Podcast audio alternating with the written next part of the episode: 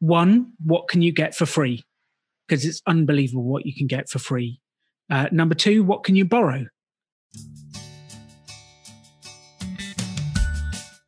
Hello, and welcome to the Small Business Sewing Podcast. Join host Kathleen, that's me, from Sunny Mountain Patterns, and Brandon from Daily Sews and Stuff, and guest experts as we discuss how to run successful sewing businesses, innovations in sewing, and ways to make more money doing what you love. Hi, today we're going to talk to Alan Donegan on how to start a business for zero debt. He's a co founder of Pop Up Business School, which just recently rebranded as the Rebel Entrepreneur School out of the UK. Uh, he's also the host of the Rebel Entrepreneur podcast. So please, please listen to that. It's amazing. And he also runs his own personal finance website called uh, the Alan, alandonegan.com. Now, before we start off with this, I'm going to mention that uh, depending on where you are, you will have to check with your local tax and legal requirements for compliance depending on what you're making. So please do not believe us when we say anything. Check with competent legal and tax representatives because that's not us. So, Alan, welcome. Hi, that introduction sounded fantastic. I'm like, who is this guy? I want to meet him. It's it's very much you, and, and everything's going to sound more official because you have a British accent. Oh, it makes me sound intelligent. A British accent and glasses seem to be a superpower in America. Doesn't help me in England though. That's the same. so, Alan, can you tell us a story about your story, not a story, your story about how about how you uh, came to start up the the Rebel Entrepreneur School? I think along with your co-founder. Of course, yes. Uh, once upon a time, there was a young man called Alan. Um, no, that's that is a story. My story specifically, I got fired, stroke, paid to leave my last job, uh, and I looked around for other jobs, couldn't find anything I wanted, and thought, I've got to start a business. I need to do my own thing. I need to make my own money. And um, there was a service at the time from the British government that supported people to start businesses. And they gave me three workshops how to write a business plan, exciting. Uh, finance, which finance is just a code word for debt. Yes and how to raise the money to be able to start the business. And the third one was marketing, how to put yourself out there. Those were the three workshops.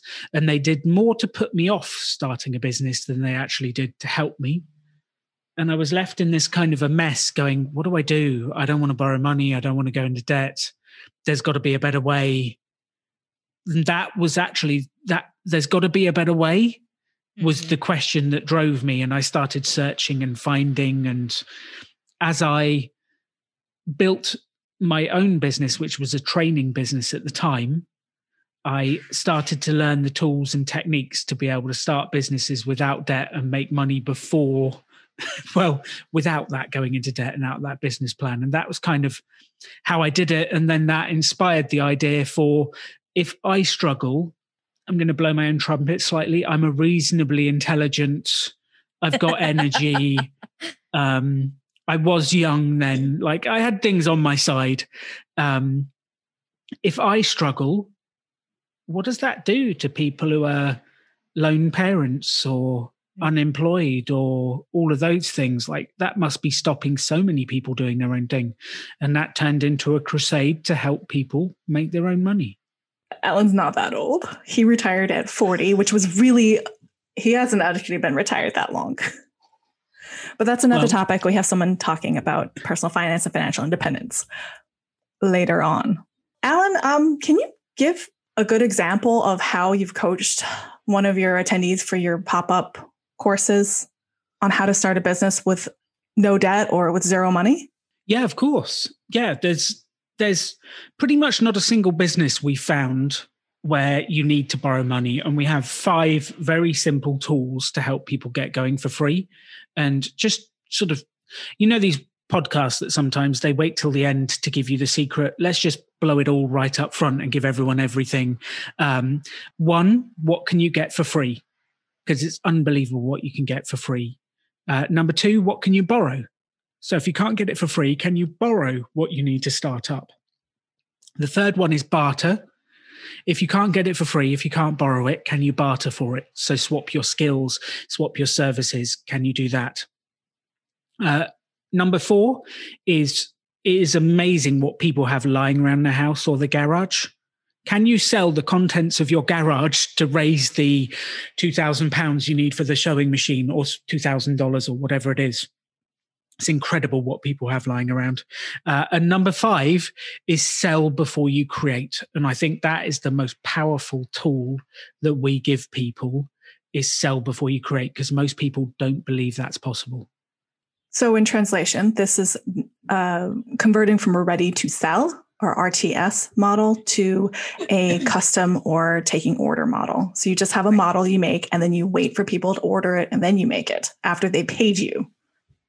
Yeah, even a, a sketch of it, even a design of it. I mean, if people are willing to spend hundreds and hundreds of thousands of dollars buying a house from a diagram, they're like you can sell something to them for from a diagram from a sketch from an idea i've sold things that don't exist just by painting the picture with my words this is what it'll be. This is how it's happened. I'm sure you've all been on those tours where if you ever been on a tour and they've got a blank piece of land and they're telling you what's going to be here?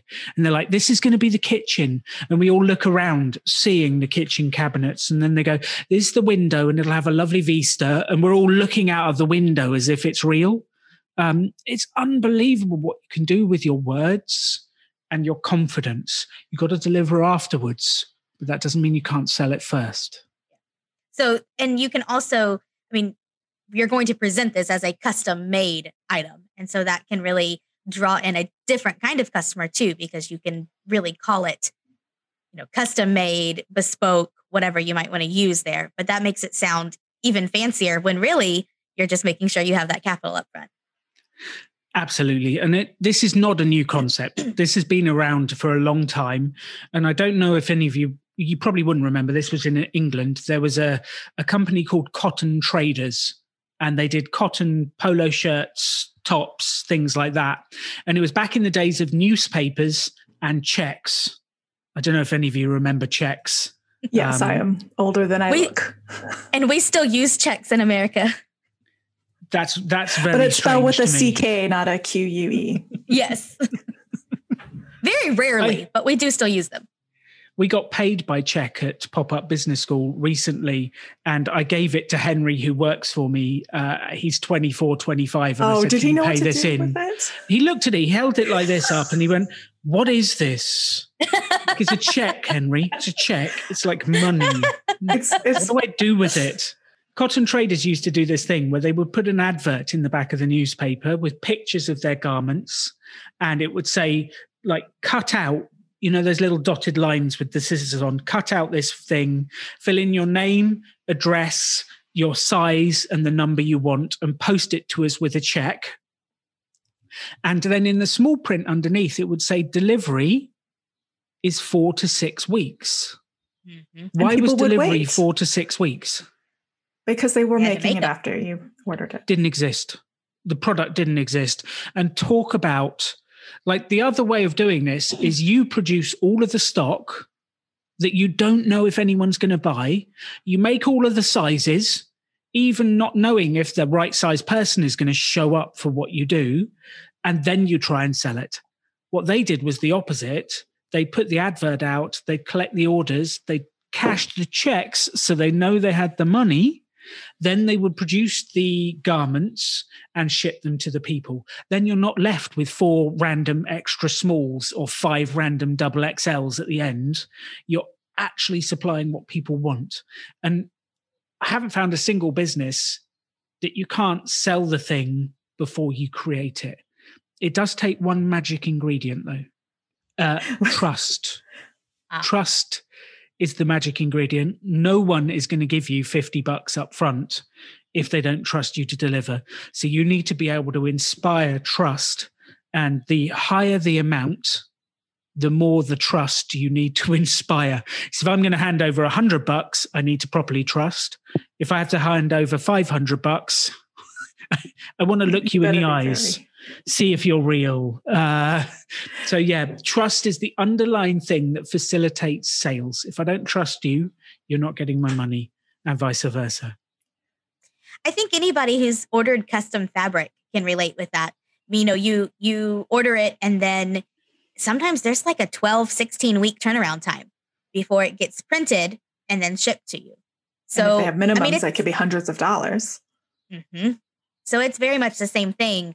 You're just doing it with your product rather than ordering your fabric. Yes. So, Alan, how would you build trust in this digital age? Oof, how would you build trust in a digital age? I think there's so many tools available to you. I mean, the basic tools of the internet are audio, video, picture, and written words. Those are the basic tools of the internet that you have. People are inspired more trust wise by seeing. Like, can I if can I see a video of you making things? Can I see pictures of the quality of the products? Pictures are good. They're not as good as a video. Um, video is excellent. I think podcasts inspire trust because you get to hear someone's voice, you get to have a longer form experience with them. Words, we've grown wary of words in this world of fake news and fake media, and we're less believing. But words combined with pictures, videos, those sort of things, and if you're in the Facebook groups, if you're in the different places, people have seen your name, they start to build up a level of trust. Oh, like he or she is in this group, they're not going anywhere. I've seen their products, I've seen what they do. Uh, oh, other customers have recommended them. They've got referrals, they've got testimonials, all of those sort of things. There's actually many, many ways to build credibility and build trust. Um, there is one real shortcut one, though, if you would like that. Of course. The shortcut one is borrowing someone else's credibility. Now, you, you might be thinking, how do you do that? Um, the how I did that was I won when I was doing my training business. One of the customers I won very early on is I did a workshop for Microsoft, I did a, actually mm. work for them for about 10 years running presence and presentation skills workshops. And as soon as I say to other people, oh, yes, I've delivered presence and presentation skills courses for Microsoft, what's the first thing they say? Go, oh, you must right. be legitimate. It's good enough for Microsoft. Right. It's good enough it's for us. Mm-hmm. And I'm borrowing their credibility. And there's a way to do this in your world with the people you've got. So I don't know what the who are the major brands, what are the major podcasts. Every website does this as seen on partnered with and they use other people's logos and other people's brands to borrow the credibility and it's like the shininess of their brand rubs off on you uh, and that that one trick helped me to build my training business around the world uh, and it was an incredible shortcut to getting people to trust me because I got one person to trust me, and then that was it. And they're like, "Oh, if Microsoft trusts him, he must be okay." Mm-hmm. It's actually what we're doing right know? now. Exactly. Yes. By inviting people who have accomplished a lot already, like Alan. Um, speaking of Alan and inviting other people, all of the ways that he mentioned for building trust, these are all free. So, mm-hmm. running a Facebook group. And by the way, we also plan on having uh, a guest on that has built a 57,000 plus Facebook group members of customers. So she's got some great gems on on uh, community building and how to manage a Facebook group if you're interested in that. But uh, the other things like video, Alan, do you need an expensive camera to take video of your product? I was always amazed. I ran the pop up business school. I ran an event in Namibia, in Africa, and I was thinking, "Are oh, my techniques going to work in Namibia and Africa?" And I turned up there, and everyone's got a mobile phone. Uh, everyone has a camera on their mobile. He's holding phone, his right? Iron Man. I'm uh, holding my Iron Man case. Yeah. To this. I'm an absolute Marvel geek. I apologize about that. Uh, but Don't yeah, apologize. Every, we're both we're all geeks. Can you hold on? Can you see my shirt? I have my I have my Doctor oh, Who Christmas shirt on with a Dalek. I love that. Um, so every one of you probably has a camera on your phone that you can start to capture video. And it really doesn't take that much. And a lot of people say, Oh, Alan, I don't want to put my face on camera. Well, I don't know if you've seen, there was a big uh, slew of Facebook videos where the camera was pointed down and they were cooking videos where all you saw was the hands and the ingredients. That's a very popular style of video. You don't even need to be on the film. Just point the camera at your lap whilst you're knitting, point it at the sewing machine whilst you're sewing, point it at the product when you've finished, and have fun showing off what you create. I mean, that's it. Like no one else is going to show you off. Do it yourself, mm. show off. And I know I'm, you know, I'm not a big time name, but on daily sews and stuff, I just use my phone. Sometimes I use my iPad. I've gotten a little fancier. I've added a $40 microphone, but you know, Ooh. I just, I know, I know. Any smartphone that you have has a great camera, and I don't see the need to spend a thousand dollars on a camera right now. You can also buy secondhand, by the way. Yes, I'm a huge true. proponent for secondhand. Or borrow. Or Find borrow. a friend with a fancy camera get just your kids. Your kids probably have fancy cameras on their iPhones. Like, just borrow the kids, outsource this stuff. You look after them enough; they should be creating videos for you. Yes, let them borrow their phone. That's great. Um, send them out to work. But it's it's incredible. Like, you don't have to spend money to do this. It's amazing the resources lying around. And let me give you one other example about resources and borrowing we had a lady, and I'm sure this you'll you'll tell me how this will apply to the sewing world. We had a lady who wanted to release a um, an album. She was a musician, she was a singer, she wanted to release an album. Her problem was she couldn't afford to hire the studio space to be able to record the album to then put it out.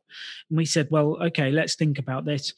Where might have studio space? Where has underutilized studio space? Where has the resources? And actually, there was a college not far away that had a music course.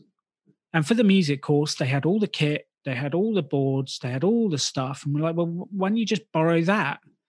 And she said, Do you think they'll let me?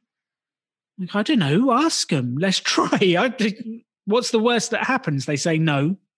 So she rings up. She has a chat, and the person on the other end of the line says, uh, "We don't normally do this, but you know, if you do something for me, I'll let you do it. And uh, what you need to do is you need to use the students as the audio technicians so that they have something to go in their portfolio." So she kind of replied, "So let me get this straight."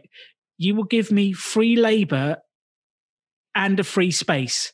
And the cost to me is that I have to use the free labor. Yes. And they're like, well, when you put it like that, it sounds bad. But like you've got to give the students an experience. They need to learn from you as well. Um, and she recorded her album by borrowing space. And it's unbelievable what resources, tools, equipment is lying underutilized in business, in social enterprise, in universities, colleges, schools, in community buildings.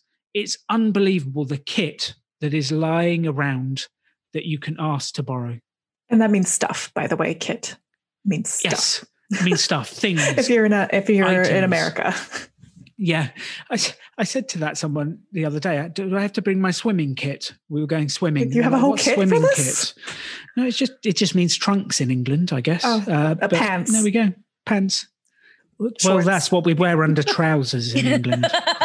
so you get very oh, confusing oh, yes. very quickly. We need a translation. It, we'll just call them breeches. That's what we do at our house. The, the oh, outside, the, the, the trousers. South. Yeah. Hmm. Under breeches. But breeches, breeches comes from England. That was a thing in England Does first. Uh-huh. Alan, please verify this. Uh, I'm afraid I was not around in the 1800s. Exactly. Yes. Unless you ask, the answer is 100% no. Mm-hmm. So you have to get out of your comfort zone and ask. It gets I think it gets easier as you go on. Everything you want in life is outside your comfort zone.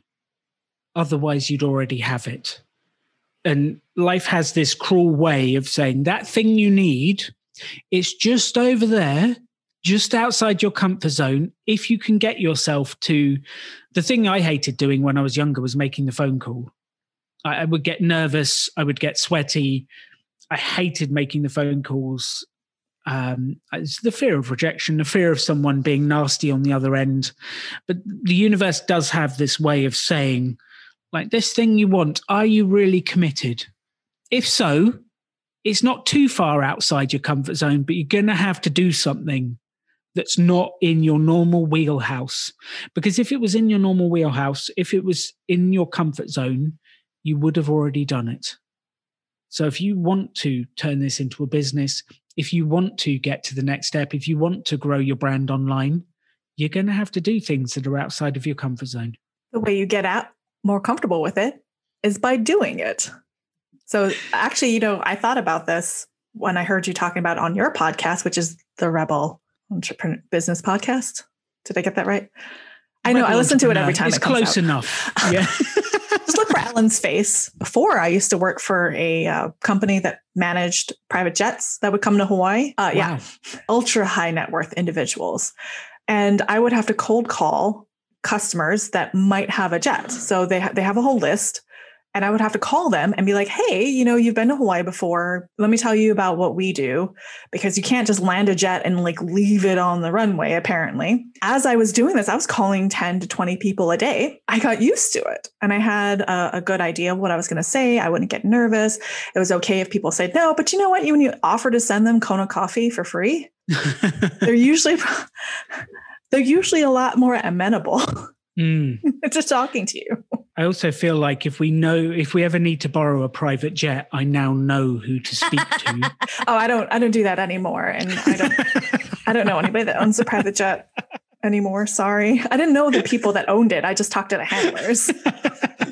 So it wasn't like people who own a private jet don't answer the phone. Right. They have people to, to their phone.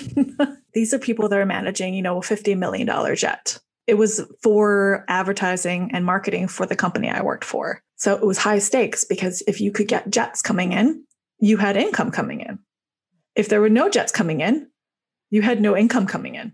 Which that is the bit. If you are willing to make the calls, do the marketing, do the sales, then business will come in. If that scares you, then you won't get any business. And unfortunately, in most of the world, it's not the people who are best at the business it's not the people who produce the best product that are the most successful it's the best sellers and marketeers.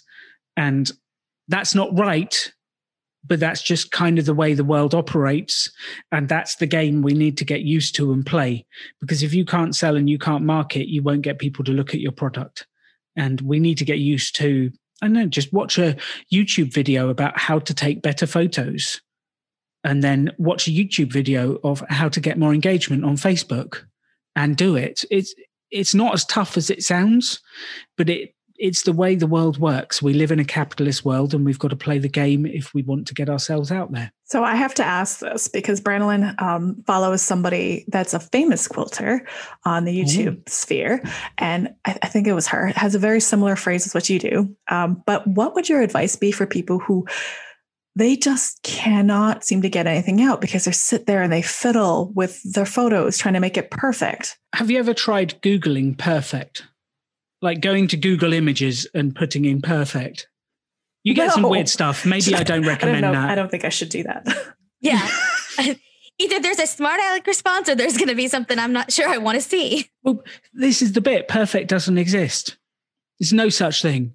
None of us are perfect none of the things are perfect. There'll always be slight errors, slight things, but actually what you learn over the years is is those little errors, the different ways of doing things is what people love and fall in love with. And they fall in love with your product because it's got your personality, your style, not because it's perfect. And your pictures will never be, I'm sorry to say, your pictures will never be perfect. Nothing will ever be perfect. You've just got to launch and get it out there. And we have an expression at the Rebel Business School, which is done is better than perfect. I've met so many people that have been wanting to launch a business for decades and they never do it because they're waiting for the right time or for it to be perfect or the right person. And it will never be perfect. And This is actually my business partner is called Simon. This is the thing he hated about me the most when we started working together was I don't really care about perfect personally because I'm not great at spelling. I just launch it. The picture will be a bit funny, but I'll get it done. And having done that, people show up and the business is launched. Simon and I would sit in a coffee shop and have a meeting. We'd come up with an idea. We'd both drive home. By the time he would get home, I would have launched it online. I would have a web page up. I would have launched it. I probably would have sold one or two. And he was in a panic going, it's all wrong. Like there's spelling mistakes, there's this, that. But that drove him to correct my spelling and we made progress. You can never get to version two. Yeah, done So, is better than I- perfect. I think there's two really good points in there. One is you had somebody, you know, you were the go getter and he was the make it writer. And so Kathleen is, she actually does most things very, very well. Or and everything I've had her do, she's done very well. I don't know about all things because, you know, there's probably something. I know I have I have mistakes all the time. Are you kidding? But she is definitely the go-getter of the two of us. She's like, let's do this. We're gonna do it. This is, you know, I'm gonna invite these people. And then I don't know why she drugged me along, but it works out really well for us. Because that one video that you made where you decided you wanted to eat ice cream while you were narrating, and I was like, I need to talk to her. but really, I, I do go back and I I check the grammar and I check the whatever. And we I think we work really well together because we're coming at it from two different places. And so finding somebody you can work with, but that who brings a whole different thing to it is really important. And then the other thing, Kathleen mentioned this, and then that's what you said. Uh, Angela Walters says finished is better than perfect. And she's talking about quilts, but it's very much the same thing. It, it applies to all of it. It really does. It really applies to all of it and just getting it out there. And I we've actually just rebranded Pop-Up Business School to Rebel Business School. And one of our team members, Jack, created a video and he dug back through the archives and found the first ever YouTube video we did for Pop-Up Business School, sort of nine years ago now. And I look at that video and I cringe. It was in my two bed flat in my horrible cream leather sofa. Uh, I didn't even bother cleaning the kitchen. There's a, like a pot behind me, Like and there's me and. Simon on the couch. That's basic. Yeah. Um, nearly, f- I think it was 45 people showed up at that first event because of our imperfect videos. And we got better and we get better. And now you'll see a much slicker, sleeker organization. But we didn't start there. And I think if you go back to any any YouTuber, go back to their first videos, they'll cringe. But they couldn't get to where they are if they didn't do the first ones. And I'm sure anyone listening to this, your first quilt that you made, your first thing that you knitted, you probably look back and go, I can't believe I accepted that. But you couldn't have got to where you got to if you hadn't have done it. So just do it, get it done. The cringe will come later and you'll be quite proud. And it's amazing how quickly that happens. I mean, I haven't even been doing this quite a whole year, and already I'm like, oh, I need to like redo those first ones because they're awful. You you learn so fast when you actually do it. So let, let me ask um, a different question just because I have it on my list. Uh, why is it important for a business to start without debt? why is it important for a business to start without debt? I kind of reverse the question. Why is it important to start with debt? Do you really want to go into debt if you have to? And I guess I could answer this with my personal experience. Uh, my dad was an entrepreneur. He borrowed a lot of money to build a business. He borrowed 3.6 million pounds, which is roughly $5 million. Uh, and that's the amount he went bankrupt for. And uh, do you know what the asset was that he secured that money against? Your house. Hmm The family home that me, my little brother, and my mum lived in. And he ran off with another woman, leaving us to deal with it. And I spent 10 years of my life uh, fighting the bank to try and keep the family home and keep a roof over my family's head. And I don't want that to happen to anyone. And I don't care if it's 10 grand you're borrowing. Like, why do you need to? You can borrow the equipment, you can barter for stuff, you can pre sell and use your customers' money. There's so many ways to do it. Just get creative. But I think people are lazy and they try and shortcut the process by throwing money at it. Like, stop being lazy and do the work. You will get learning from it. You will improve. You will make progress. And it, the learning that you get from those early days of being scrappy, of borrowing, bartering, doing all those bits, that's the learning that will make you strong when you grow your business. And if you can avoid debt, why wouldn't you? There's actually somebody on one of the Facebook groups I'm in that wants, she has samples made up. And she goes, Should I open a website, pay for uh, one of the hosting or the shop, like Shopify or Square, mm-hmm. and build all that up and pre make everything? Or should I continue to sell on Facebook as I've been doing. I only have one item that's selling well. Should I try to branch out or should I just stick with this for now? If the item's doing well, see, here's the thing it's about sensing what the market wants. And you put out three or four ideas, but the market only really wants one of them. And by market, I just mean a group of humans that you're selling to. Like there's this mystical market. It's not, it's a bunch of humans that are voting with their dollars and they're voting for that product. If that one's successful, go hard on it and you can then come up with other ideas and expand if you want to. But I had that with my training courses. I wanted to run a whole bunch of training courses, but the businesses I would sell to voted with their money that actually, Alan, the one we only really want is this one. And I have a choice. I can either sell the market what they want and make money and be happy, or I can fight them and tell them they don't actually want that. They want all this other stuff. And uh, one route leads to happiness and one route leads to quite a painful existence. I've tried both. And I've noticed it's not always what you think is going to be popular, it's what's popular. it's never what you think. It's never what you think. It's never the thing you think it's going to be. You think, this is the one. This is the one. I love this. Everyone else is going to love this. And you put it out there and there's crickets. There's not even a like on the Facebook group. And then you put something out there that you think is a bit average and a bit rubbish, and people go crazy about it. And you can't predict. And I would say stop predicting. You don't need to. The market will tell you, humans will tell you, the Facebook group will tell you. Just put it out there and see what sells and go with what people want. And if you enjoy making what people want, even better. Really, that's that's a free way of doing it. If you post it on Facebook and your customers don't go, "Oh, I love this," you know, give me take my money. There's a sign there's a sign. Uh, but if they're like, oh my gosh, I will order 10 of these. Like, when, when are you taking orders? I, I take my money, please. That's a pretty good indication that uh, you should probably make more of those. That's exactly what happened to my friend Jane. Uh, she started, she's doing crocheting. She's a hooker and she crocheted animals. Um, Sorry, in America, hooker means um, lady it of means the, a lady evening. of the night. it means a, a, a paid companion. I think it's also the term for someone who does crochet. yes, it, yes. it is. It is. It is. But we're we're juvenile. Sorry. she crochets. Um, so we put out the. Uh, she put out pictures of what she was doing. People went wild for it. They loved it, and she started to sell them. And you can then press in and turn it into a business if you want, or you can keep it a hobby if you would like to. Um, but it's what the market reacts to. And the market will tell you. You just need to put it out there and ask, and they will tell you.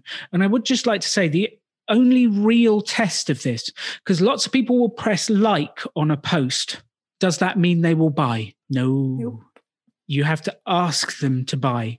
The only moment of real f- feedback is when you ask someone to take their purse, their wallet, their credit card out of their pocket and give you money. They will be nice to you up until the point you ask for their cash. When you ask for their cash, you will get the real feedback, and it's really critical you do that. Otherwise, you will have lots of niceness and no orders. It's kind of like when you're having a conversation with somebody and they go, "Oh, that's nice." Mm-hmm.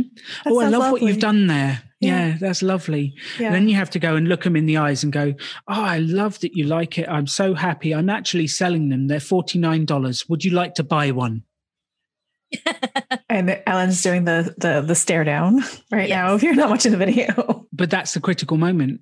Like if you don't ask the question, people don't have to buy. They don't have to answer. And lots of people will ask the indirect question of, Do you like this? That's not asking them to buy. Stop dodging the uncomfortable moment. It's the uncomfortable moment where your success lies. You have to go through that to get to it. And some people are going to say no, and that's okay. And some people are going to say yes. But if you sort of ask it in fluffy language of, Would you like, uh, you know, is this something that you would buy? Well, that's not asking for the sale. That's or how much would you pay for this? Oh, I hate that question. How much would you pay for this? Stop asking that. Just say it costs X.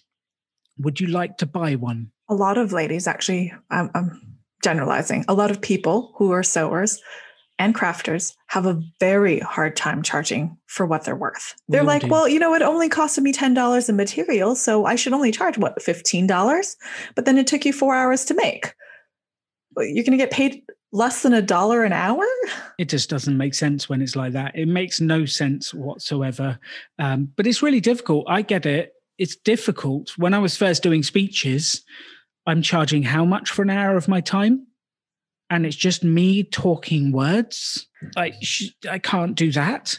But actually, it's not just me talking words, it's years and years of practice. It's developing the skills, it's doing all of that.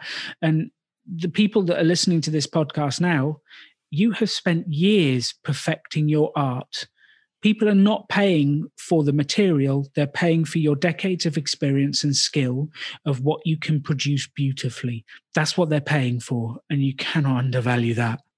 Right. So if you're trying to price your product and you're thinking, you know, I would only pay $15 for this shirt, but you're making something that's a high quality couture level remember there's t-shirts for sale that are mass made using who knows what type of fabric made who knows where for expensive luxury uh, companies that are selling for $500 a pop and also I, I, will always say why will i buy this for $200 i could have i could have my husband make it for 100 or i could make it for 50 or whatever and so I am terrible at that. My husband is a carpenter and he never asks me anymore how to price something because I will always give a price way too low because my thought is always, what would I pay for it?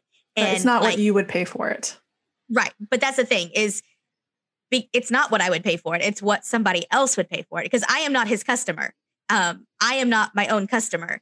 I need to think about the people who will actually buy it, who probably aren't the creators. There's also vastly different markets within a small location or vastly different markets online. And if you are, this is one of the biggest mistakes I've seen people in sewing groups and crochet groups do is they try to sell their products to other people who are making the same stuff. That That's not, going to lead to success because they're going to be saying the same thing that Branlyn says of like, well, I could make this for myself for that amount. They're not going to pay you the money. You need to go where the people who don't have the same skills as you are. And I remember doing a project in East London, and there was, it's one of the most deprived neighborhoods in London. And right across the road is Canary Wharf, which is one of the wealthiest postcodes in London. And it's amazing that these two areas are separated by one road, and you've got all the banks and the towers and the fancy restaurants, and then you've got a market where people won't pay 50 cents for an item and the people on this side of the road are complaining no one will pay any money. And I'm thinking, well, why don't you just walk over oh. the road and sell it to them? Like they've got money and they would like they're not even going to bat their eyelid at four times the price, ten times the price. They actually want to pay for quality. And stop trying to sell to people without money. And that was my biggest learning point. I I spent an entire year trying to sell to schools uh, what do schools not have much of? Money. And it was a painful year. It was my worst year financially. Like I felt like I was making a difference and I was doing good work, but I didn't make any money. Then I switched and sold to corporate organizations. And hey, they have uh, money. Mm-hmm. They have a lot of money, and they actually looked at me and go, "Why are you charging so little? You can't be any good." Uh, and that was a wake up call for me. So I changed markets and it changed my future. It's very much so like you buy a, a LV bag and it's only $50 and you go, maybe this is fake.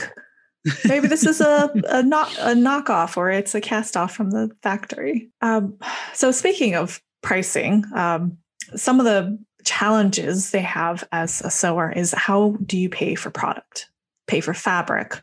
Uh, for example, I've actually had a, a question on one of the Facebook groups from uh, Rain Fields. Uh, is how do you start a business with zero debt when you only want to have ready to sell business model? Well, you're cutting yourself up like why do you only want to have ready to sell like i i never understand this people come to me and say well i don't want to do it the way i can do it without debt it's like well why why why why are you making life difficult for yourself do you not trust that you can do it do you not like i don't understand that way of thinking and i had a guy who came to me and he was saying i want to start a museum and I said, Well, here's all the different ways you can do it. You could borrow a space, you could borrow the staff you could borrow this. And he said, Well, I don't want to do that. I want to pay for all the items and I want to get all the money for the space. It's like, Well, I can't help you. If that's what you want to do, go and spend the money, go into debt, do it. Um, it's just, I just don't understand it. Like, why are you cutting off every other option and you've decided the only way to do it is that? Because a lot of people have been conditioned to throw money at a problem. If your fridge breaks what do you do? You buy a new fridge.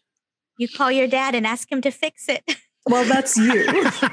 So you've been conditioned to try to fix things first on your own or call your dad to try to fix things. My husband fixes our fridge. He's a refrigeration technician where you're going with this is the societal conditioning and the societal conditioning is you must write a business plan, you must borrow the money, you must produce all the product up front, then and only then you sell.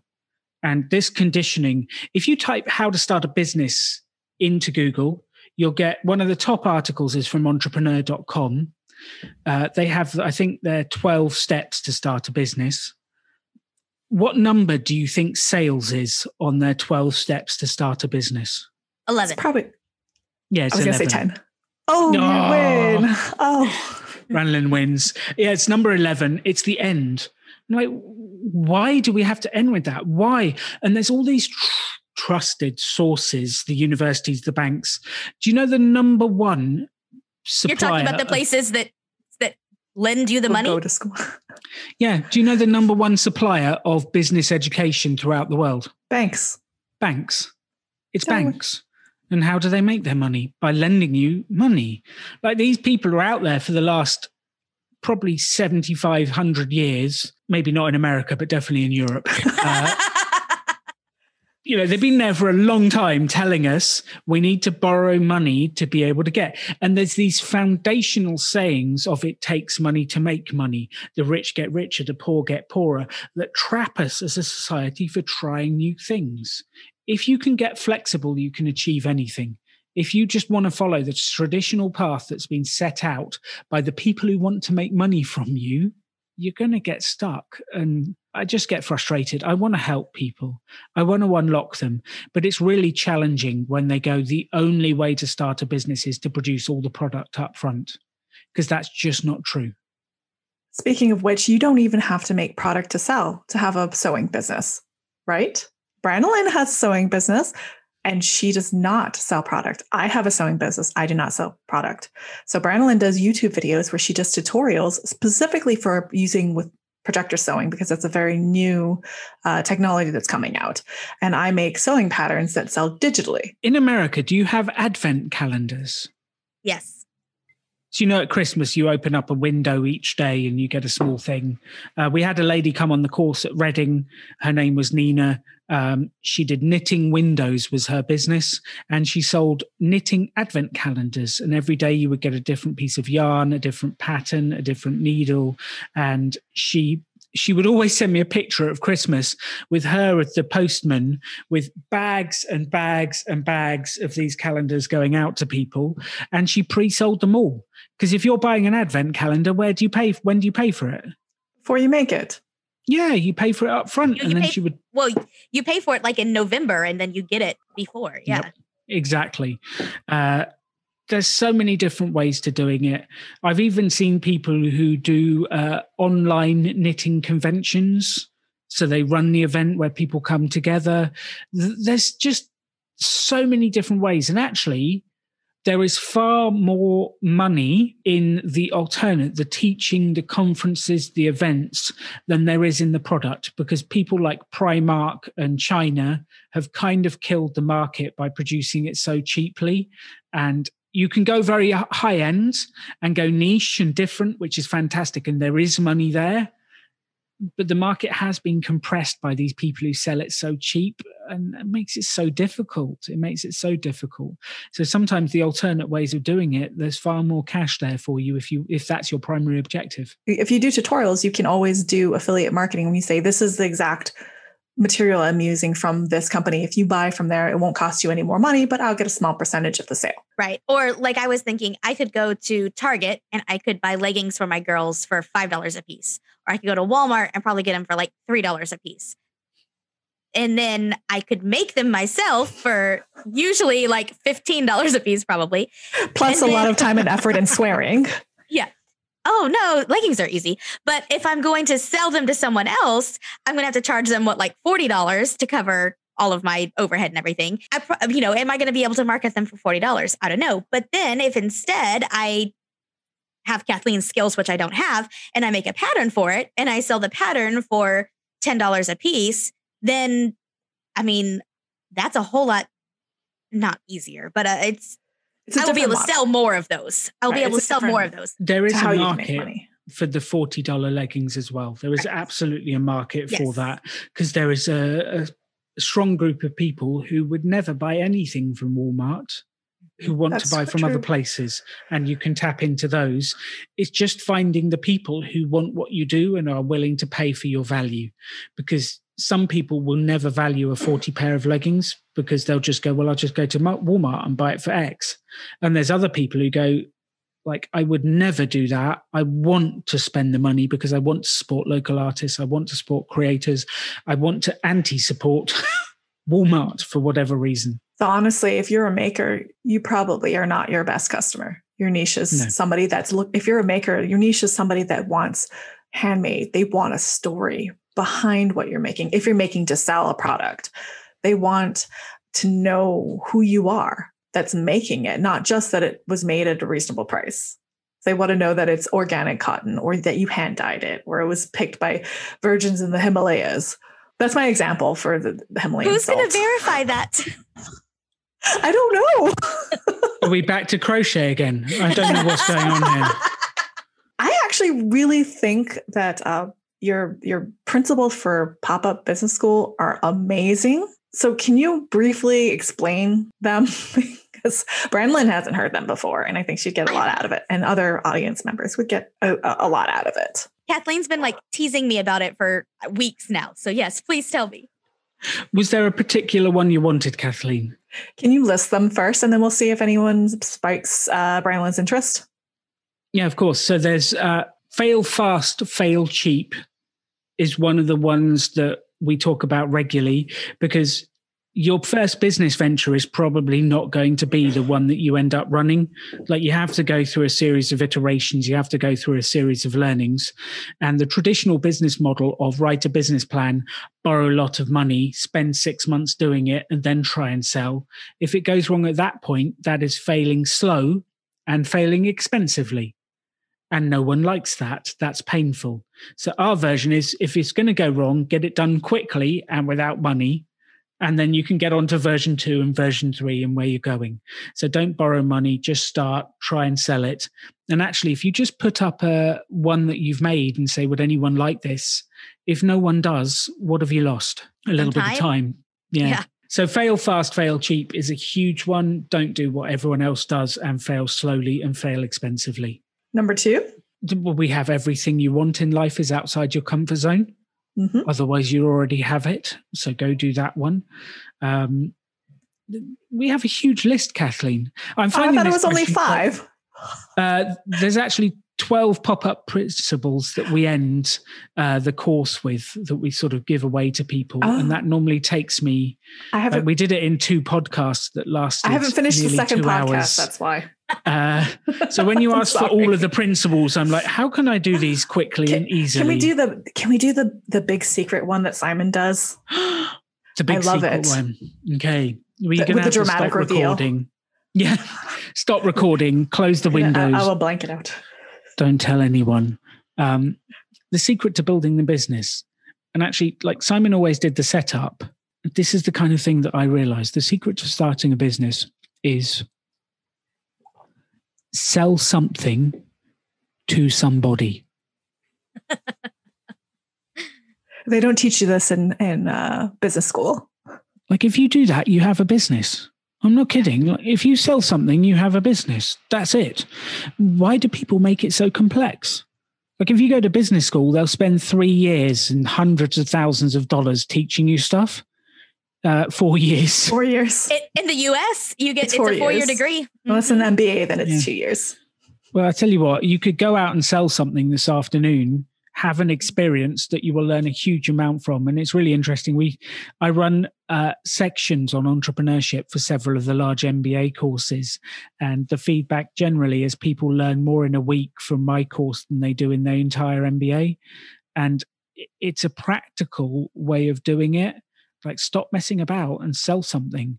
Because if you put your product online and you have five customers that you have to fulfill, like the experience of fulfilling the customers, producing the product, doing the customer services, the aftercare, getting the money in, you will learn more from that experience than you will from studying online for a month. So just sell something to somebody and you have a business. And it sounds facetious. There is some detail. You've got to work out what you're going to sell, how much you're going to sell it for, and who your target market is. There is some detail, but the, primarily, let's stop making it complex and let's start trying to sell stuff. You don't even have to be selling or collecting money from your the persons that's receiving the product. Because i believe alan's original and still uh, model for the rebel business school is that they actually offer the courses for free. It's two weeks and it's completely free. Well, how the heck do you run a business if you're not making money off of the attendees yes, no one, we've trained over 8,000 people over nine years, and no one has ever paid to come on our course, which people are always confused. And one of my how good can it principles actually, yeah, how good can it be? One of my It's amazing. principles always was how can you teach business if you don't make your own money? So I was always very vehement that we should be a real business that made real money because how can we teach people to make money if we don't make money? Because most of the people out there, if you go to a bank for an education, well, they've never started a business. If you go to a university for education on how to start a business, it's run mostly by lecturers who have never started a business. Most of the people who teach business are charities who don't make money. And I find that shocking. But we still wanted the course to be free to help people. Um, so what we do is we sell the course to sponsors, councils, local governments, housing authorities. We sell it to corporate sponsors, and they pay us to give it away to the communities that need it the most. And it makes an incredible difference to people. And I've actually seen this. We did help one lady actually in North London who was, her course was a sewing course. And she persuaded someone to pay her to give away the sewing course to teach skills in disadvantaged communities. So she actually took our model and used it for sewing courses. And it's unbelievable what you can do. But yeah, so that's how we make our money. Everything we do is free for you, the user, uh, but someone pays because we've got to make cash. I need to be able to pay for my pizza and breakfast burritos. but if you want to tip alan buy him a pizza or breakfast burritos don't feel like I can buy an English breakfast taco for somebody. You'll have to come to Texas and we'll go to like a hole in the wall place and I'll get you a real breakfast taco, okay? I love Texas. I am in. Where in Texas do I need to come?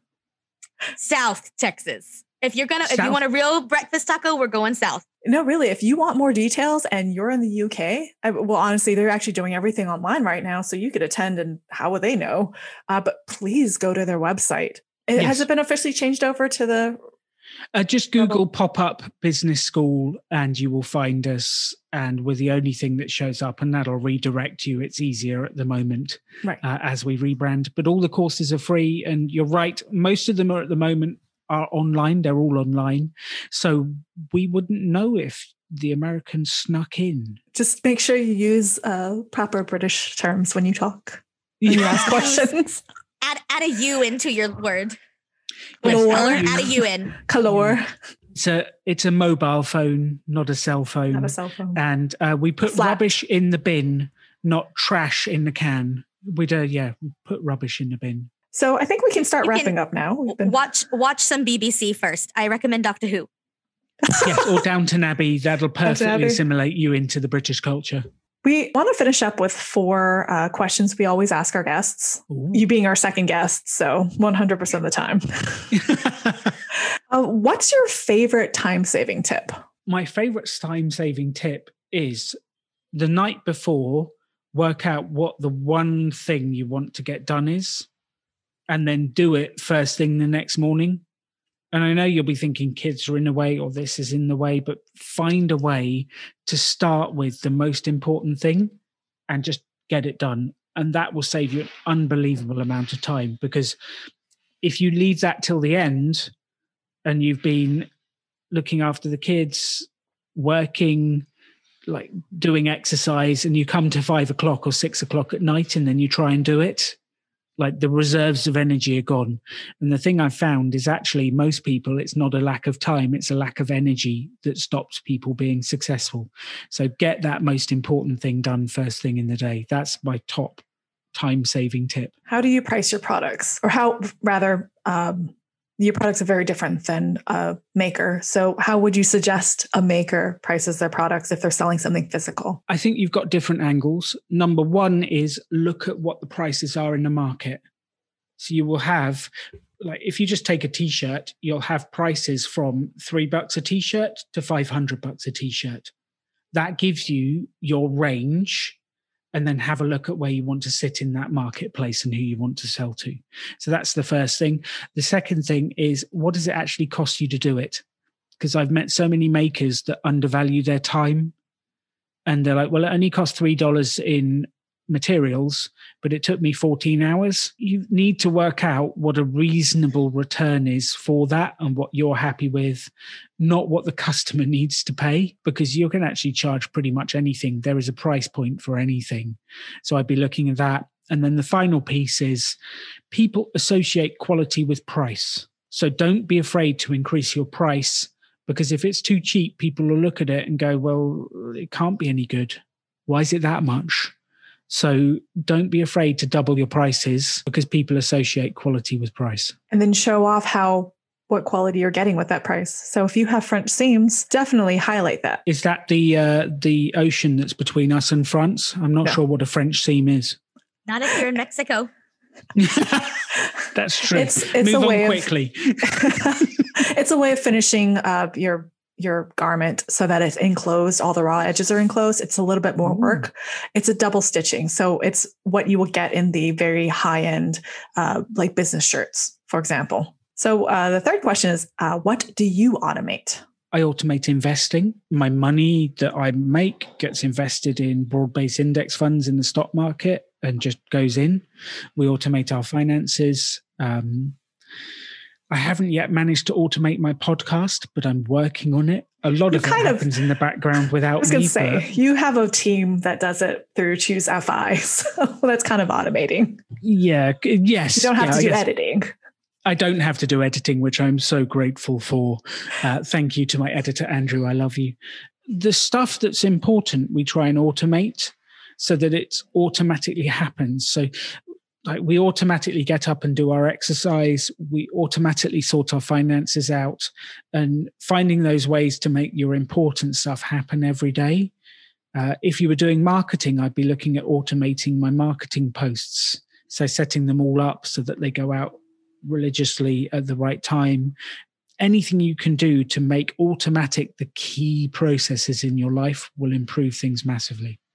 Do you know if there's a free way to do automatic uh, social media posts? Because I'm looking. I would have to come back to you on that one. I will ask my team who are young and do that stuff. God, I sound Okay. so You can- old now. Face uh, Facebook has a program, an app called Business Suite, and it will work for Facebook and Instagram together. And you can make the post and schedule it. It's a little clunkier than a lot of the paid things, but it is it's free. free. I need something for Pinterest specifically if you're going to ask your team, Alan. Okay, cool. I'll message them. Thank you. This has been very productive.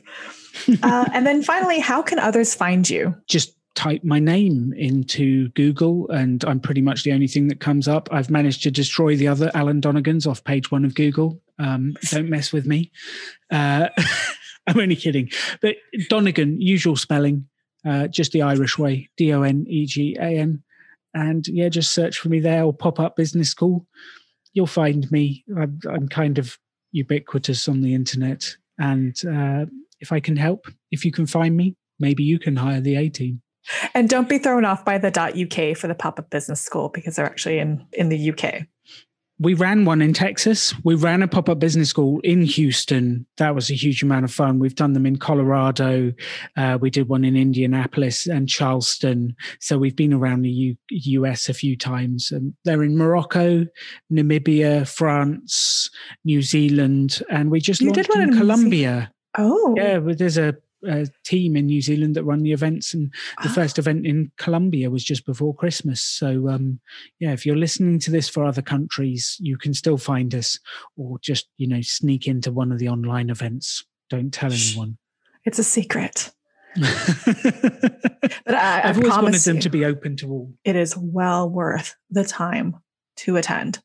So it, it might not cost money, but it will take you time to mm-hmm. attend and to do the events. But oh my goodness, it is amazing. I'm I'm fangirling here. Sorry. just a so, little bit. Well, just if somebody doesn't know how much time are they going to be investing in this?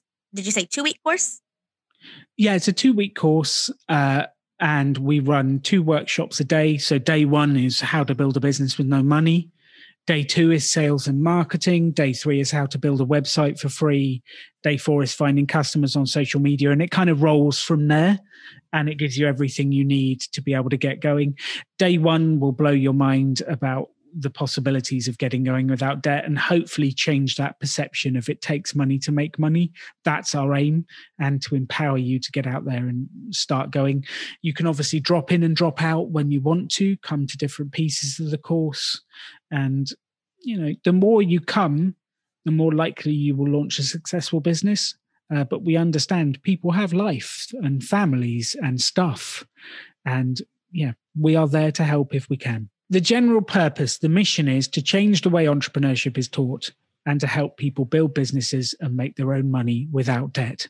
If I can do that and empower more people to make their own cash, take control of their financial future, and avoid going into debt, that's it. That's the game for me. And that's all we want to do. That was amazing. Okay, Brandon, do you have any burning questions you want to ask? Alan, you're very thorough. I, I feel like you did a great job explaining your platform, and I think it's a really awesome mission. I know, you know, my husband and I have been doing debt free stuff in our personal lives, but and my my business is debt free, but it, you know, I, it's YouTube, so that's fairly easy to keep debt free. But I wouldn't have thought about this for a you know a product based business or anything like that. So I really love everything you've said. And it's, I think a lot of people get a lot of use out of that for sewing businesses. Well, thank you for having me on the show and allowing me to spread the message of debt free business amongst the sewing community. And if we can inspire a few people to make some money doing what they love, it's been a valuable investment of all of our time.